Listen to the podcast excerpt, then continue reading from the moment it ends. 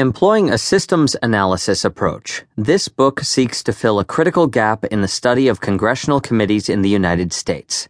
The lack of examination of the role of the African Affairs Subcommittee of the House Foreign Affairs Committee in shaping United States foreign policy towards South Africa.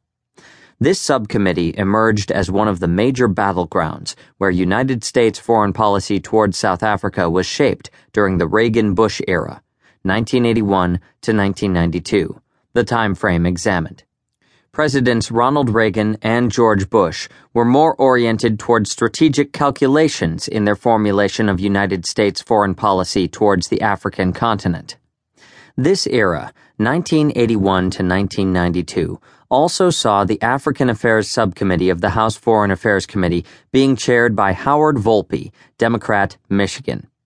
A graduate of Reed College, Howard Wolpe came to Congress with a PhD degree in political science from the Massachusetts Institute of Technology. His books included Urban Politics in Nigeria, a study of Port Harcourt, and Nigeria, Modernization and the Politics of Communalism. Before his election to the Michigan House of Representatives in 1972, he taught political science at Western Michigan University in Kalamazoo. In 1981, Wolpe was chosen chair of the African Affairs Subcommittee of the House Foreign Affairs Committee. He proceeded to gather a knowledgeable, committed, and dedicated staff. Ably assisted by those he had hired, he made the subcommittee a model of professionalism and a rigorous critic of American foreign policy in Africa the congressman emerged as a voice for peace by playing a role in reducing military aid to dictatorial regimes within Africa and opposing policies that he believed perpetuated conflict and destroyed life within the continent. Furthermore, he helped his congressional colleagues and the American public comprehend the non aligned position of African states and the aspirations of African people. He was a consistent critic of the Reagan Bush constructive engagement policy towards the then racist regime in South Africa, a major architect of the Comprehensive Anti Apartheid Act of 1986, and a crucial backer of the negotiations that led to Namibian independence in 1990. Apart from this, Wolpe supported African human rights activists, while he at the same time put pressure on those within Africa who denied such rights. House rules require every standing committee with 20 or more members, except budget. The Budget Committee has task forces as functional equivalents of subcommittees, to have at least four subcommittees.